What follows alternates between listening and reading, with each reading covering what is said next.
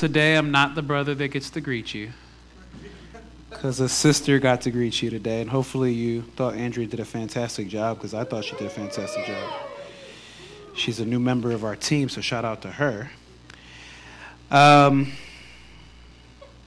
apologize if I'm melancholy. At, at, some point during the sermon, I'll probably pick up. I'll, I'll perk up. Um, I'm not in a bad mood. It's just been a. Uh, it has been a week. it's been a. It's been a 12 days. Um, and so, while I am so excited to be here, so excited to share what God has been impressing upon me uh, through previous teachings and just through my preparation, at the same token, I'm not going to be Captain Ooh today, possibly.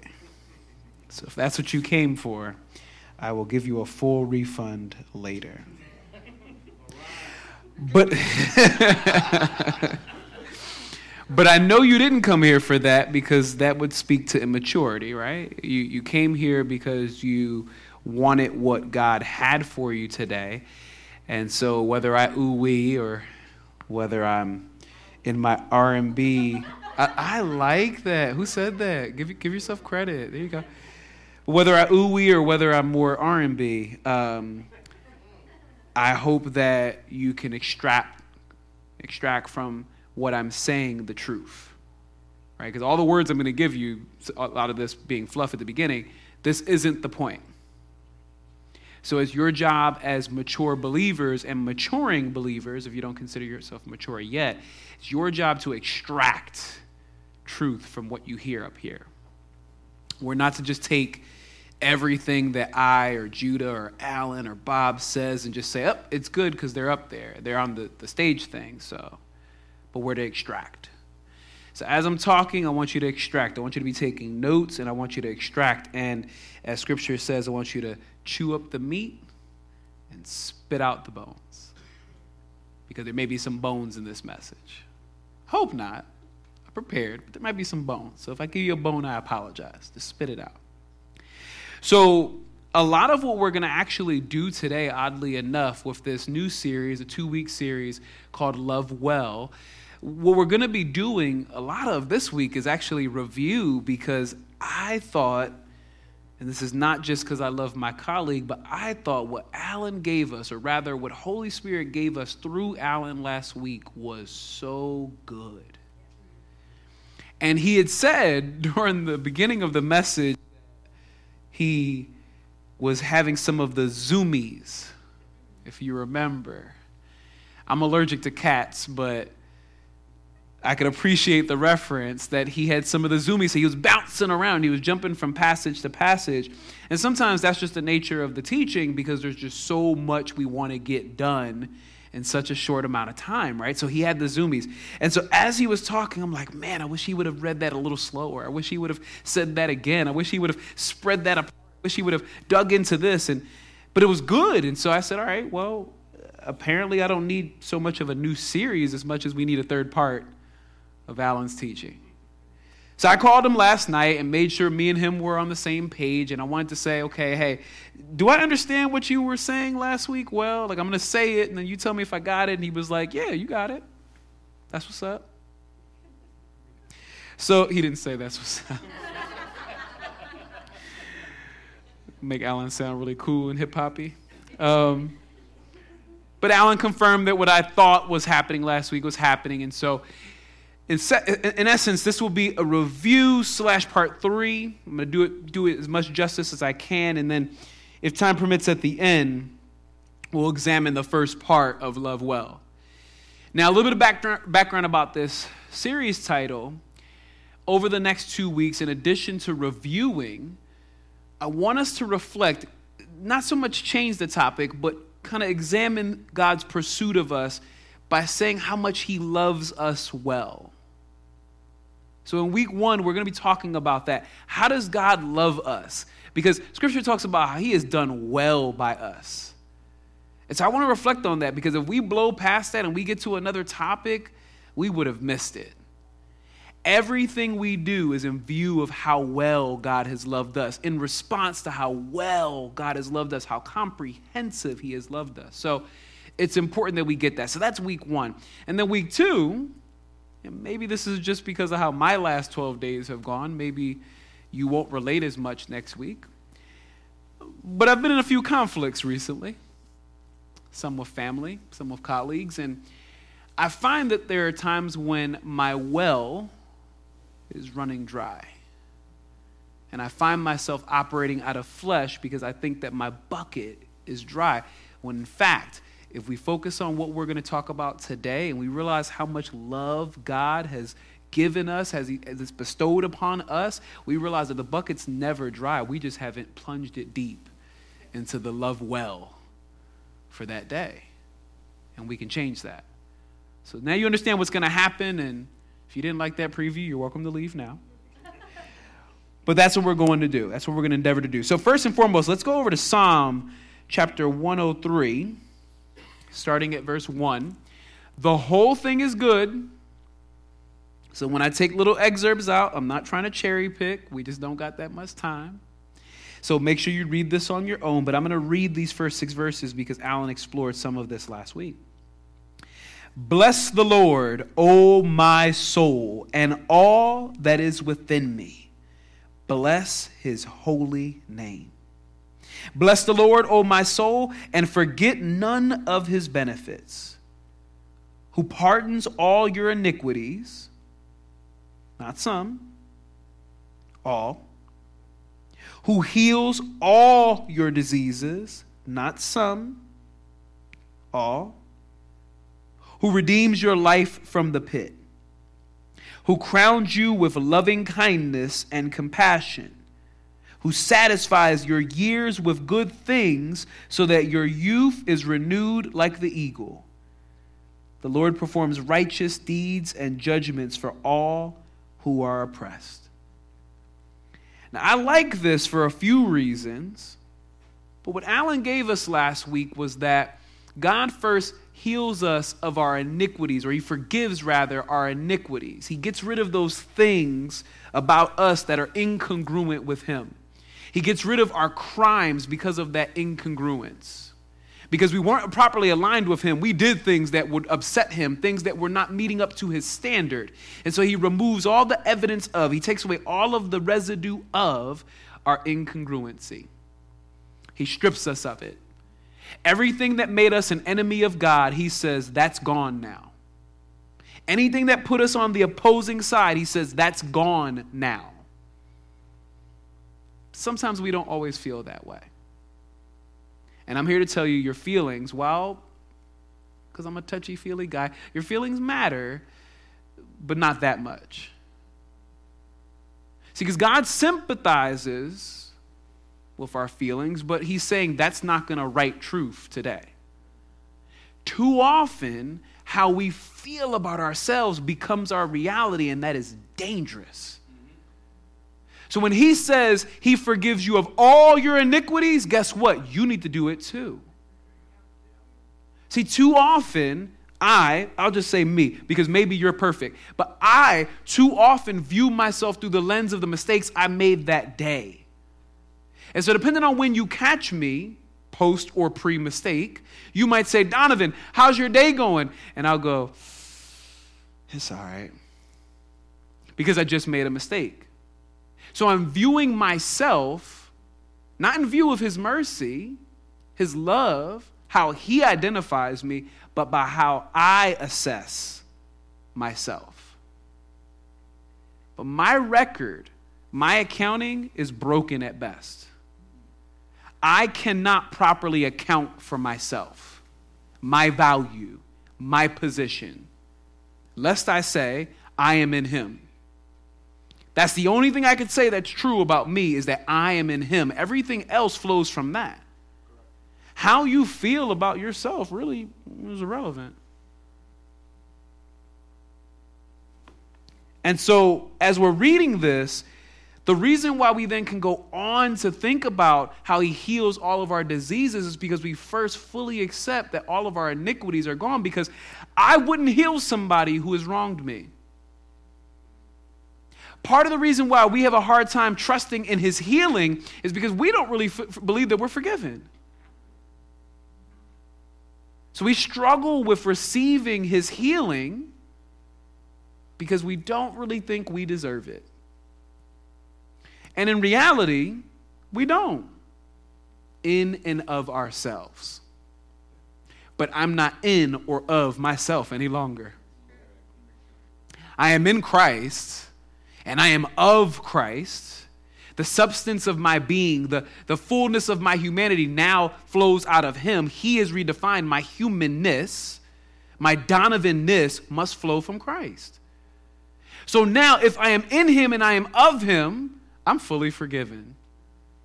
And as a result, my knee, which you guys see me kind of limping on, but hopefully by the end of it is, you know, squat ready, my knee will be healed and is healed. That doesn't sound right. I'm going to say it again. My knee will be healed, as in, by tomorrow, I'm going to be able to do this without pain. It hurts now. So it will be healed, but it already is because he has declared it so. He has said he will heal me of all of my diseases. So knee soreness must flee. It can't exist in me. Asthma has to go. I was experiencing it yesterday, and I found myself speaking out of truth because I found myself saying, my asthma is flaring up. But I remember hearing a truth years ago where uh, a, pastor, a teacher saw, said, we should stop saying my asthma as if it were something we claim. So I had asthmatic symptoms yesterday, but they can't live in this vessel, they cannot stay. It doesn't mean diseases don't keep coming, it means they can't take up residence in me. That goes for depression, for anxiety, for suicidal ideation, for jealousy, and whatever iniquity, whatever issue, whatever disease you got, it cannot live in you any longer. And you're going to say, Donovan, some of you will come to me afterwards, it's definitely here it's definitely on the lease. We must rewrite the lease. A new owner of me is present now. He can kick out whatever tenants he want to kick out. And so, depression, you're evicted. Anxiety, you're evicted. You can go. Knee soreness, we no longer need your services going to have to find another place of employ. We can kick these things out and we can fully embrace healing because, again, we must fully embrace forgiveness. And, and I love this because, see, the psalmist, he's talking to himself, not just us. See, we read scripture very selfishly. So we're always thinking, oh, he said this about me. And the thing is, the promises are applicable to us, but the psalmist is saying to his soul, Read it with me again. Bless the Lord, O my soul. There's a direction here. Do y'all see it? He's directing his own soul. And if you've heard any of the sermons, you know there's a body, there's a soul. Am I far enough over? There's a spirit. Now, the spirit is a thing that God has already redeemed, but the soul, the mind, the soulish part of who we are, that thing's being renewed every day. And we'll cover the verse that referenced that later. But that's being renewed every day. So I must tell myself truth to renew my mind. I'm being renewed by the transformative pursuit of Christ. It's not just redemptive, it's transformative. If I accept what God says about me, I will be transformed. So I must rehearse it in my private time as well as in my corporate time. Read this passage again, but, but now I want you to say it to yourselves because that's what the psalmist was doing. This isn't just something really cool that we can make a Hillsong about. This isn't a declarative thing. This is an instructive thing. This is a meditative thing that we can say to ourselves. So let's say it again. Bless the Lord, O my soul. Telling me I should bless who? Oh, you, you lost it already. Who should I be blessing? So my soul will bless the. Okay. And all that is within me, just in case anything else was not addressed with soul, he says, everything else, you got to do it too. Bless his holy name. Again, he says, Bless the Lord, O my soul, and forget none of his benefits. So, what should we not forget? His benefits. And Alan did such a great job of talking about the benefits. So, when I reference this message over and over and over again, I'm essentially saying, as I've said before, go to the YouTube account for Word of Grace Fellowship, the page. We put all the messages there. Someone works really hard to upload those videos. Uploading takes time. Upload speeds are not download speeds, Jameson. You know this. And if the video file is big, it takes a while. So somebody's waiting while the thing's doing this. And as a result of somebody having to wait while the spinning wheel is spinning, you should watch it again. It's not just good for that week. So I don't want to forget none of his benefits, not one. My soul, you should know he pardons all your iniquities. So I want to point out to you, he heals all your diseases and he redeems your life from the pit. So when I'm feeling unforgiven, when I'm feeling sick, or when I'm feeling like I'm in a pit, I need to tell my soul your feelings, your attitudes, your perspectives are being overwritten by truth. Because he has done these things. Not he will, he has done. They're done. And so now I can live in them because this is something I rehearse with my soul. I'll do it in my private time. I'll use it in a journal. I'll say it to myself. If you need to say it in the mirror, Truth will transform you. Truth will transform you. Let's go to the next passage. So we're going to go to Luke chapter 15, verses 22 24, because Alan mentioned that his forgiveness or his pursuit, it's quick. Now, this is coming off the heels of the prodigal son. I'll give you a little bit more than what we were able to give last week, again, because of the zoomies. Alan spoke of a young man in a parable that went off to go do things that we ain't gonna mention from the pulpit. But y'all got imaginations. And so the prodigal son goes off and he does all kind of crazy stuff, but eventually he comes to himself. And when he comes back to his father, he has this whole script rehearsed, and you sometimes do as well. He went to the father and he says, Father, I've sinned before you and everyone, and I'm so dirty and I'm so broken and I'm so sorry, and I'll take whatever little you have for me. And father's like, Ah, stop, please. Servants quickly bring out the best robe and put it on him, and put a ring on his hand and sandals on his feet. Continue and bring the fat, fatted, fattened calf, not the skinny one, the fat one, like the thick calf, like the one with the extra piece of prime rib on it. Like there's filet mignon, there's ribs, there's all kind of stuff on this calf. It is thick. Bring the fattened calf, kill it, and let us eat and celebrate. Go on. For this son of mine was dead, was dead, past tense.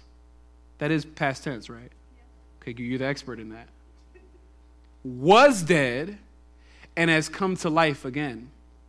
He was lost, past tense, and has been found. And they began to celebrate. See how fast that happened? Dude couldn't even finish his apology. He couldn't get it all out. He had more to say. He might have examined all of his crimes. He might have reviewed all of his iniquities. Father goes, ah, that's been paid for already. And this parable, while it's good, it's an imperfect picture because we see the Father loving, but we don't realize that in our lives, the Father can love the way the Father loves because the Son died for us. That's why it could be so quick now for us.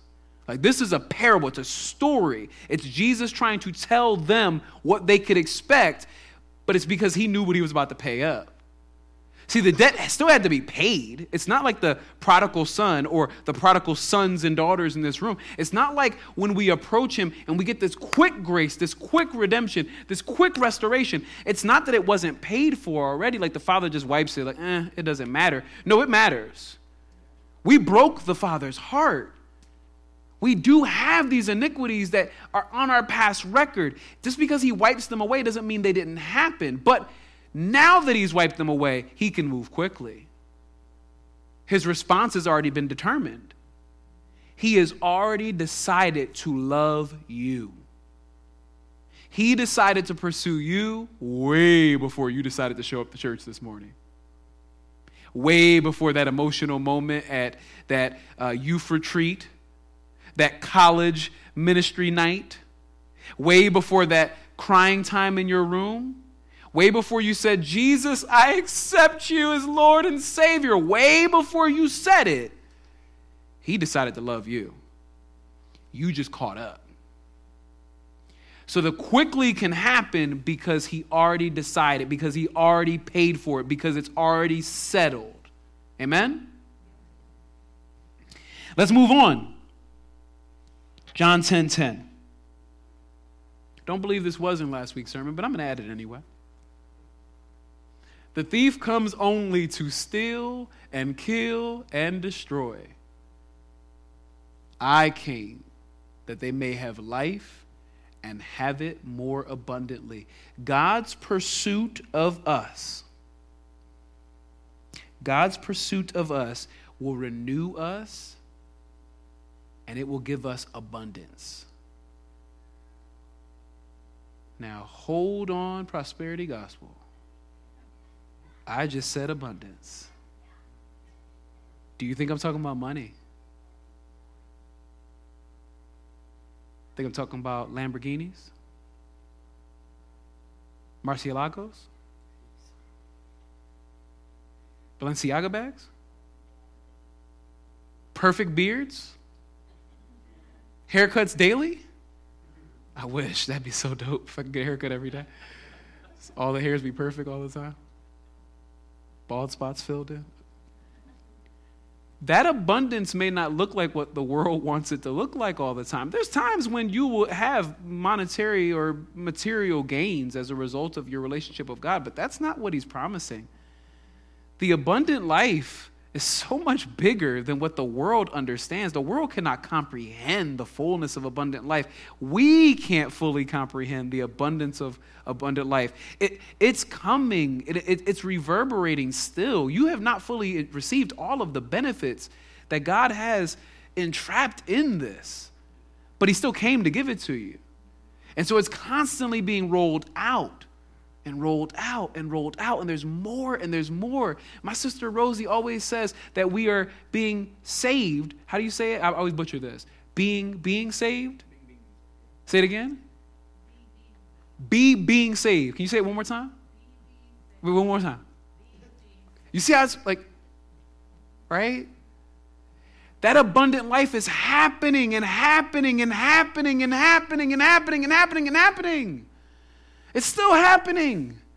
We're to be in a state of being saved. He's renewing us all the time because the thief's still trying to steal stuff. But anything you've lost, and I'm more so focusing on this because I've heard this taught before, and every time it's like, you lost your job, God's gonna give it back. You lost your car, God's gonna, and it's always abundant. But you, you know what I'm here to say? We lost our understanding that our iniquities were forgiven. God's going to remind us of that. We've lost our understanding that healing is a right purchased by God. He's bringing that back too. Any amount of truth you've lost, God is so faithful. He doesn't just read you your benefits once, He is reminding you daily as you abide in Him. He has so much more for us to gain from Him because he's given us his complete self. Amen? Lastly, I don't know why I'm saying lastly. There's like so many more verses. Y'all not going anywhere anytime soon. So This is just the lastly of the review part. There's so much. Oh my gosh, there's so much more. Maybe I am gonna be hyped today. First John chapter 4, verse 10, please. Oh boy, yes. In this is love. Not that we loved God, but that He loved us and sent His Son to be the propitiation, fancy word, for our sins. Now, I forgot you're not the only English expert in here. So, Rosie, I'm going to ask you again what's propitiation mean? Satisfying sacrifice. Add that to your your Rolodex of words. That's a really good word. The Son was a satisfying sacrifice, a complete payment, full for our sins. So if you don't want to believe anything else I have said this morning, we got to go back to this, family, because everything hangs on this. If we don't accept this, don't look for healing.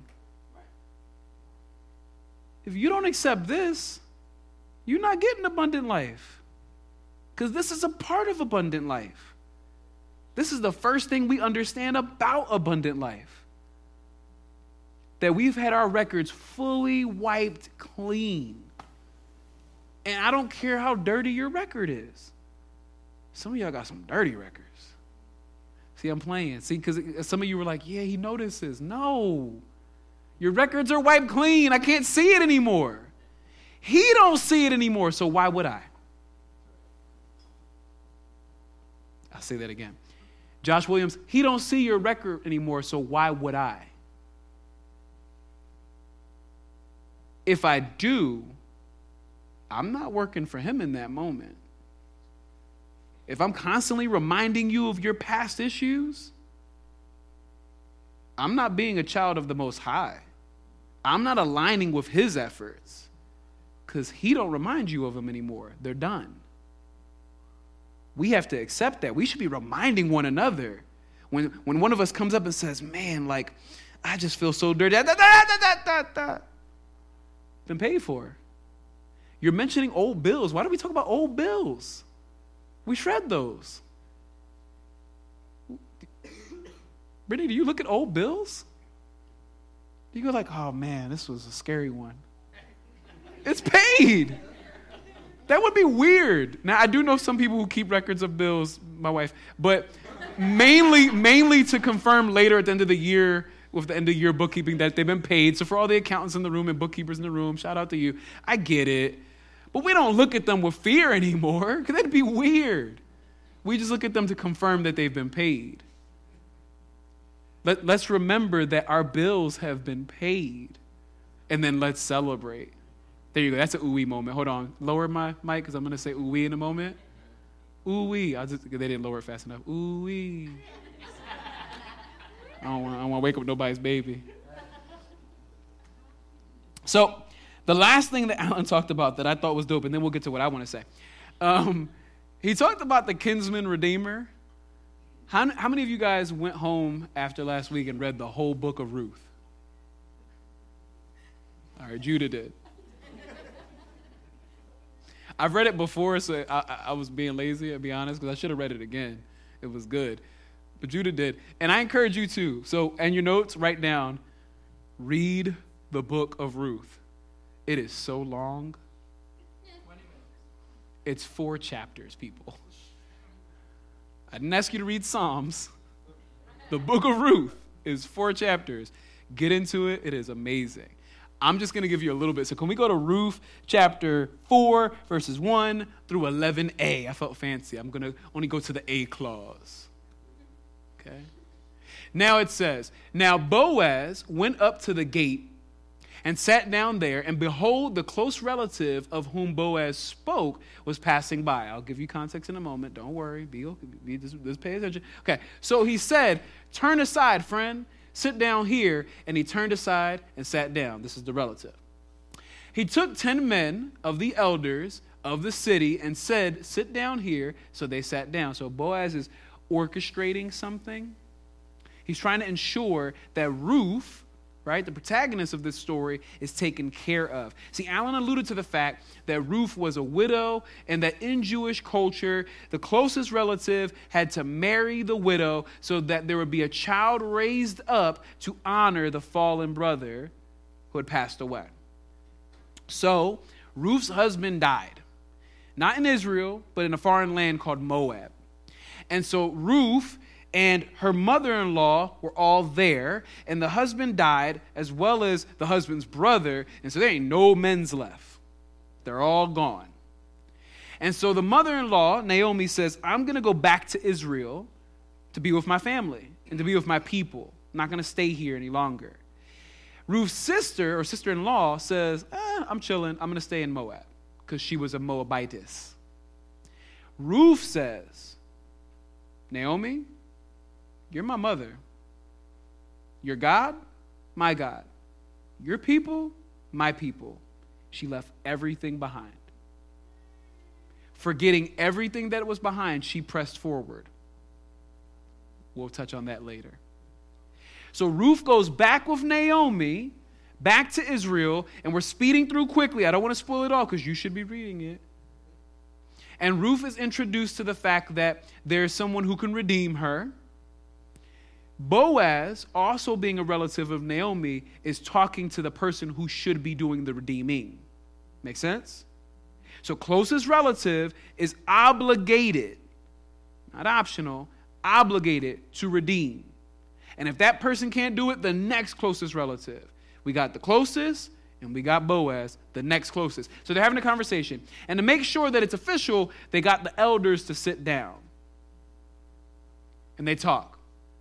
Then he said to the closest relative, Naomi, who has come back from the land of Moab, has to sell the piece of land which belonged to our brother Elimelech. So I thought to inform you, saying, Buy it before those who are sitting here and before the elders of my people. If you, were, if you will redeem it, redeem it. But if not, tell me that I may know. For there is no one but you to redeem it. Not because Boaz can't redeem it, but he's not in the first seat or first position. You understand the legalese that's happening here? Okay. So there's nobody but you that can redeem it. And I am after you. And he said, I will redeem it. Good. Ruth is taken care of. And go to the next verse. Then Boaz says, On that day, or on the day you buy the field from the hand of Naomi, you must also acquire Ruth the Moabitess the widow of the deceased, in order to raise up the name of the deceased on his inheritance. Moving on. The closest relative said, Ooh, I cannot redeem it for myself because I would jeopardize my own inheritance. Redeem it for yourself. You may have my right of redemption, for I cannot redeem it. Moving on. Now, this was the custom in former times in Israel concerning the redemption and the exchange of land to confirm any matter. A man removed his sandals, I'm not going to do that now, and gave it to another. And this was the manner of, of attestation in Israel. Attestation meaning like they attested to, like it was an official thing, a record. They gave the sandals up. Okay. So the closest relative said to Boaz, Buy it for yourself and he removed his sandals. Then Boaz said to the elders and all the people, You are witnesses today that I have bought from the hand of Naomi all that belonged to Elimelech, and all that belonged to the Chilion, and all of Mahlon.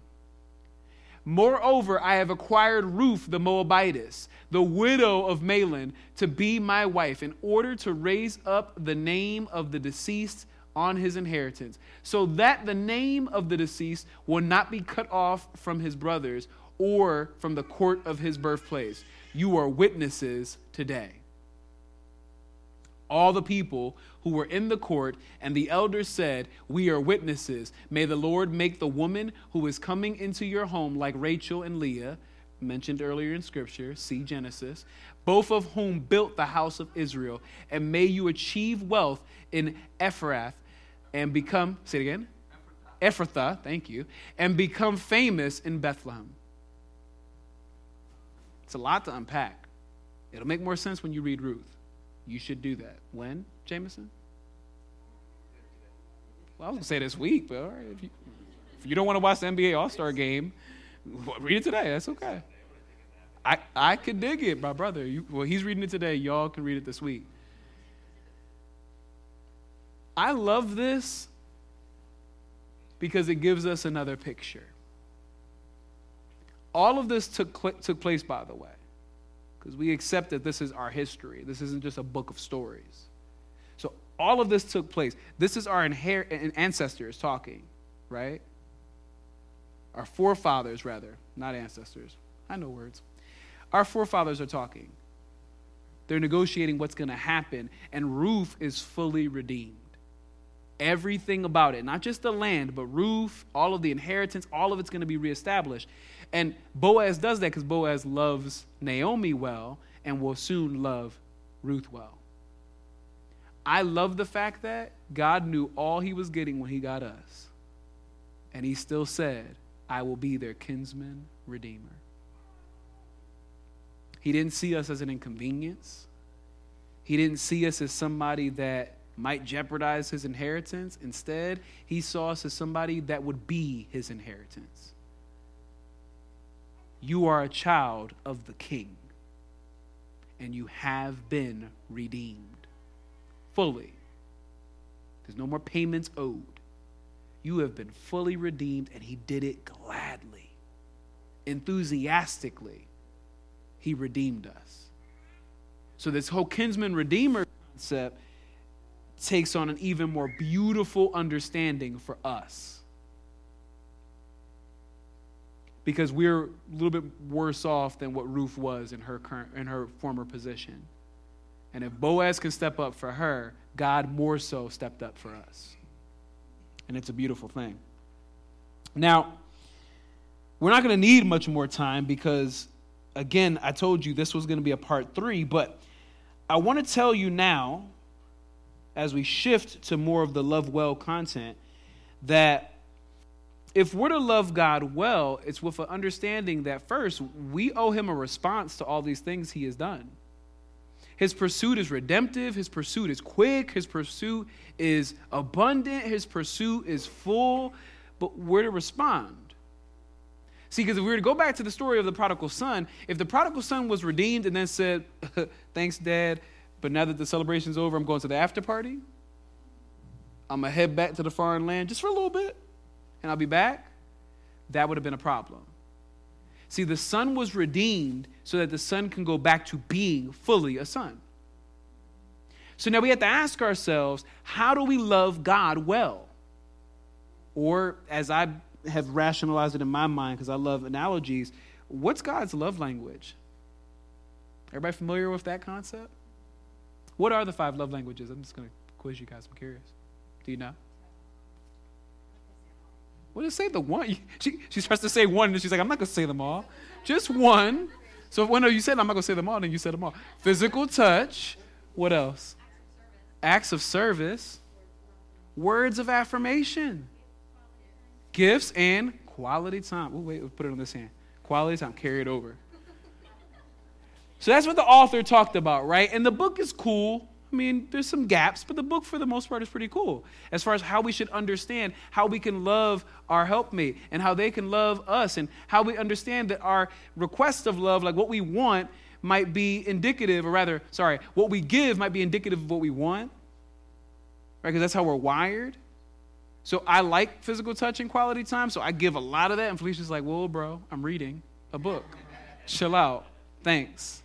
Go watch TV but sometimes we give what we want. And we're learning as we actively pursue each other, because Alan talked about that, that in marriage we're actively pursuing. It's not like, I got you on marriage night, or I got you marriage day, I'm done, wedding's over, I got you, and then we stop. No, in marriage we're continually pursuing. So, Frank, are you continually pursuing? Bob, are you continually pursuing? Judah, are you continue? We are. Michael, are you? All right continually pursuing our mate. We should be doing the same thing with God. Now that he has gained us and now that we have recognized we've gained him, we should be constantly pursuing him, constantly going after him. Paul says in Philippians 3, verse 12, Not that I've attained it, but I press on to the higher call. I want to lay hold of the one for whom has already laid hold of me. God's got a grasp of me, and I want to keep going after and grasping more understanding, more of His presence, more of His love. I want to grasp, I want to lay hold of all that God has for me because God's been laying hold of all that I have. Amen? So, if we're doing this active pursuit, there are four things I'm going to suggest, two of which I'll cover very quickly. There are four things I'm going to suggest that we should be doing or giving back to Him, not because they equal what He's done for us, but just because it's reasonable.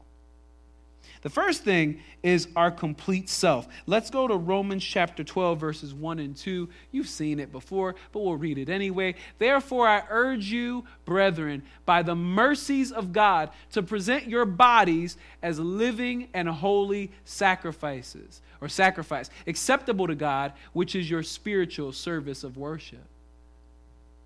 Move on. Oh, you don't have? Okay, no worries. No worries. You can move on later. I didn't give verse 2, my bad. What I like about this, though, is it's in view of his mercies. So when you think, well, this is too high, high of a price to give, I got to give my whole body, like everything, like all my time, all my affections, all my attention, all my dreams, all my perspective, all my attitude. I got to give every, everything's his now. He gets to use my life however he wants. Seems a bit, a bit high. In view of his mercy, this seems reasonable. In view of his mercy, this ain't enough in view of his mercy, in view of his love, in view of his divine pursuit of us, this is a small price to pay. Make sense? He wants all of us. Verse 2, thank you, Cindy, I love you. And do not be conformed to this world, but be transformed by the renewing of your what? Your mind. So that you may prove what the will of God is, that which is good and acceptable and perfect. So even if you don't like the rest of the list I'm going to give you, you want to know what God's will for your life is, you want to know how He wants you to love Him back, first we must be transformed and our mind must be renewed. Because there's specific things, I'm going to give you general things over the next two weeks, but there's specific things that He wants from you, Molly. I know you're writing, you don't have to look up. Don't give me eye contact. Because I knew you were writing. That's why I picked on you. There's things that He wants from Molly specifically. And as Molly's being transformed and her mind is being renewed, he's going to reveal those things because he'd be an unjust God if he wanted something from you, but he didn't tell you what he wanted and didn't give you the ability to give it. I'll say that again. He would be an unjust God if he didn't tell you what he wanted or how he wants to be loved and didn't give you the ability to give it or to love him well. So everything I'm saying is on the premise that he has given us all that we need and he has made it very clear and that His Holy Spirit is making it clearer. What He wants from us, He will explain. It's then up to you to give. Amen? So He wants all of us. We're going to jump down. The next thing that I believe He wants us to offer Him in return is our complete trust. So can you head down with me to 1 John chapter 4 verse 15 through 18. 1 John chapter 4 verse 15 through 18. It reads, "Whoever confesses that Jesus is the son of God, God abides in him, and he in God. We have come to know and have believed the love which God has for us. God is love, and the one who abides in love abides in God, and God abides in him. By this love is perfected with us." So that we may have confidence in the day of judgment. Because as he is, so also are we in this world. There is no fear in love, but perfect love casts out fear. I'll say that again. There is no fear in love. Love being God, me being in God, me abiding in his love, him abiding in me. There's no fear in that. and the one who fears is not perfected in love. Go back to verse 16, I believe.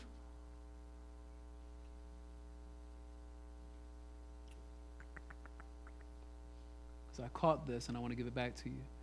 Let's see here, God love.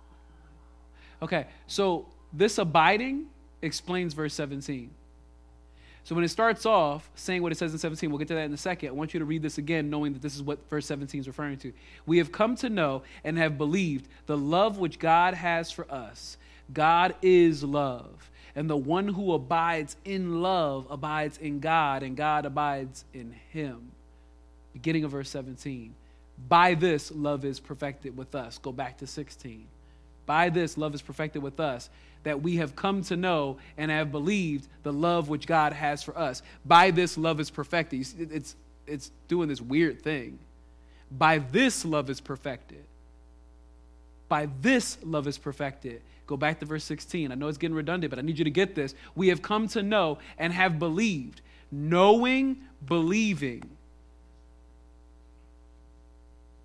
The love which God has for us which means we got to throw out what we think we deserve, what we think we're worth, what we think about ourselves has to go because this is how love is perfected. And I want to perfect God's love.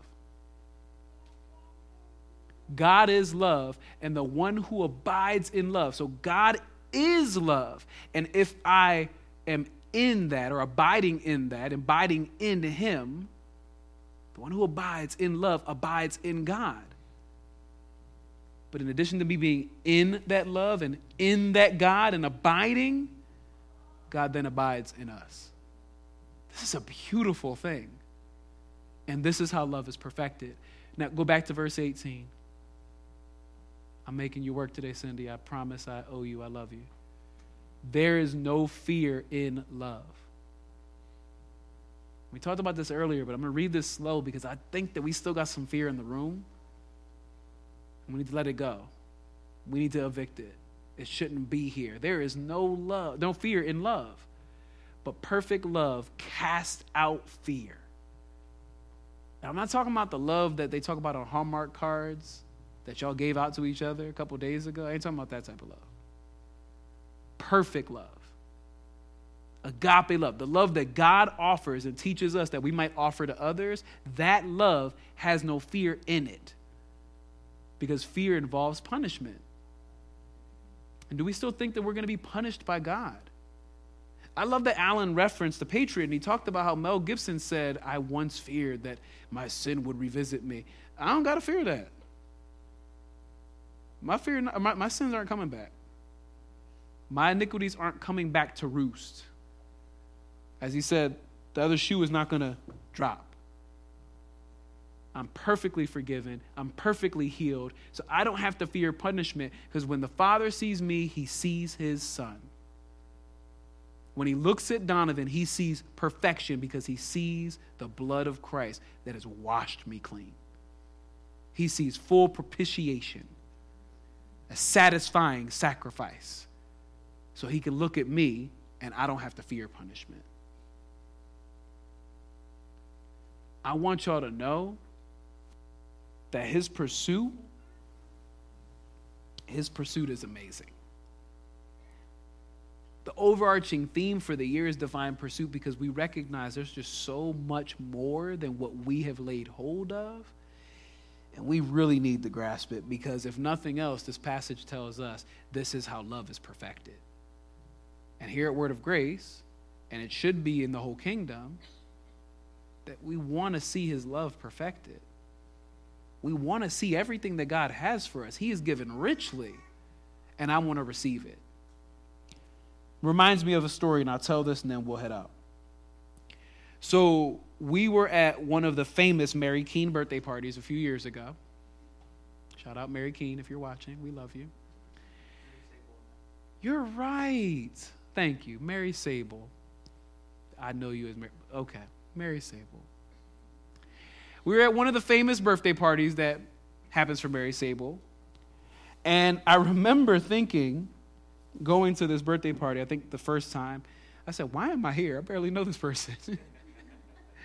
I got plugged into the church, and Felicia and I were invited. I think people were just being kind, and we're at this birthday party.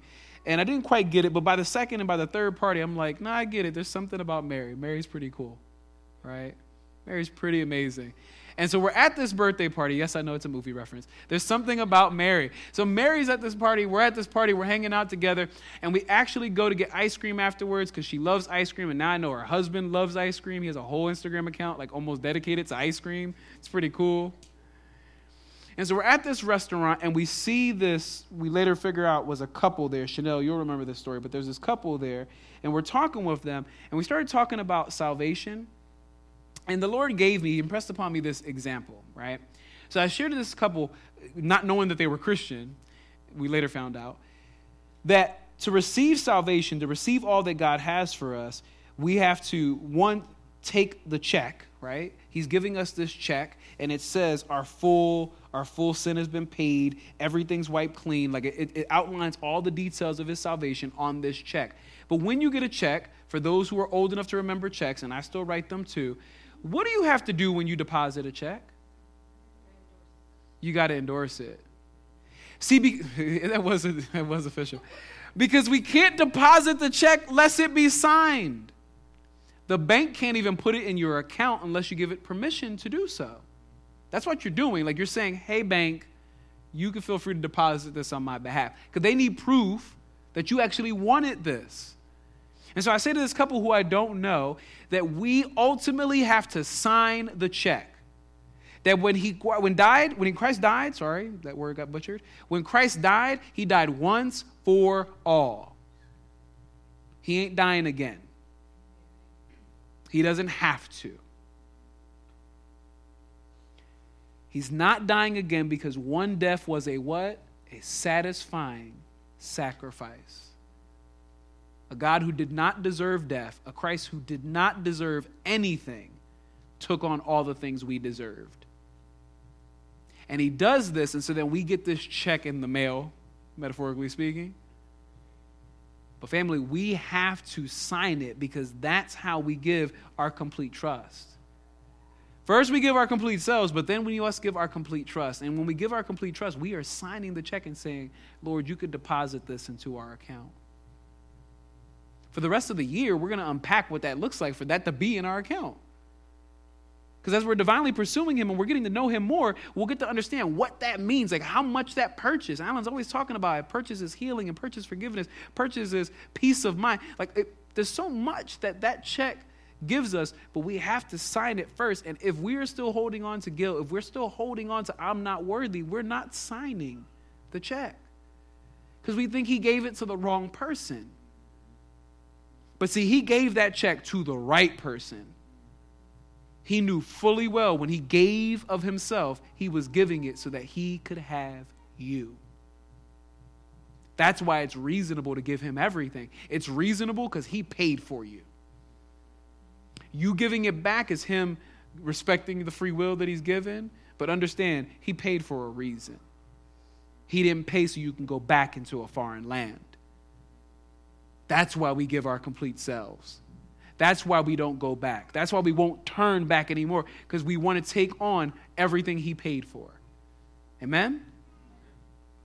Next week, we're going to cover the last two pieces because we're talking about how we need to give ourselves and we're talking about how we need to give our trust. But the other two things I think we need to give, prepare yourself for it. We need to give our obedience I know obedience seems uncomfortable, but we need to give it anyway, whether we want to or not. And we need to also give over our relationships with others. Because how we deal with other people, John 13, 34 through 35 says, reflects him. By this, they'll know that you are his disciples, right? Is what is being talked about. And so, if everyone's to know that we're his, that he fully purchased us, we need to follow that command in that John 13 passage that says, A new command I give to you to love one another as I have what? Loved you. So once we completely know what that love is, now we're accountable to love people the way we've been loved. But it'll be fun, and I'll have a little more ooh wee in my step next week. Let's pray. Lord, I thank you, I thank you, I thank you, God, that you have loved us and pursued us completely. God, we are fully yours. There's no aspect of us too dirty. You have cleaned us. No aspect of us too broken. You have fixed us. No aspect of us too diseased. You have healed us. We are everything you have called us to be and are becoming everything you have called us to be. Lord, we are grateful. We give of ourselves to you freely because it is a reasonable sacrifice for your divine pursuit. Thank you, God, for pursuing us when we were yet enemies. When we were far off, you came after us. Thank you, God. Thank you for coming after those that didn't deserve it. Thank you for coming after us. Thank you for still coming after those in our family that have not yet accepted you. Thank you for coming after a world that is so broken and so fallen and desperately needs you. Thank you for coming after it. Thank you for loving it far more than we ever will. Thank you, Lord, for pursuing us. We will forever be grateful. We will forever sign the check. We will forever receive what you have because you have pursued and loved us well. It's in your name that we pray these things and accept this truth. It's in Jesus' name we say, Amen.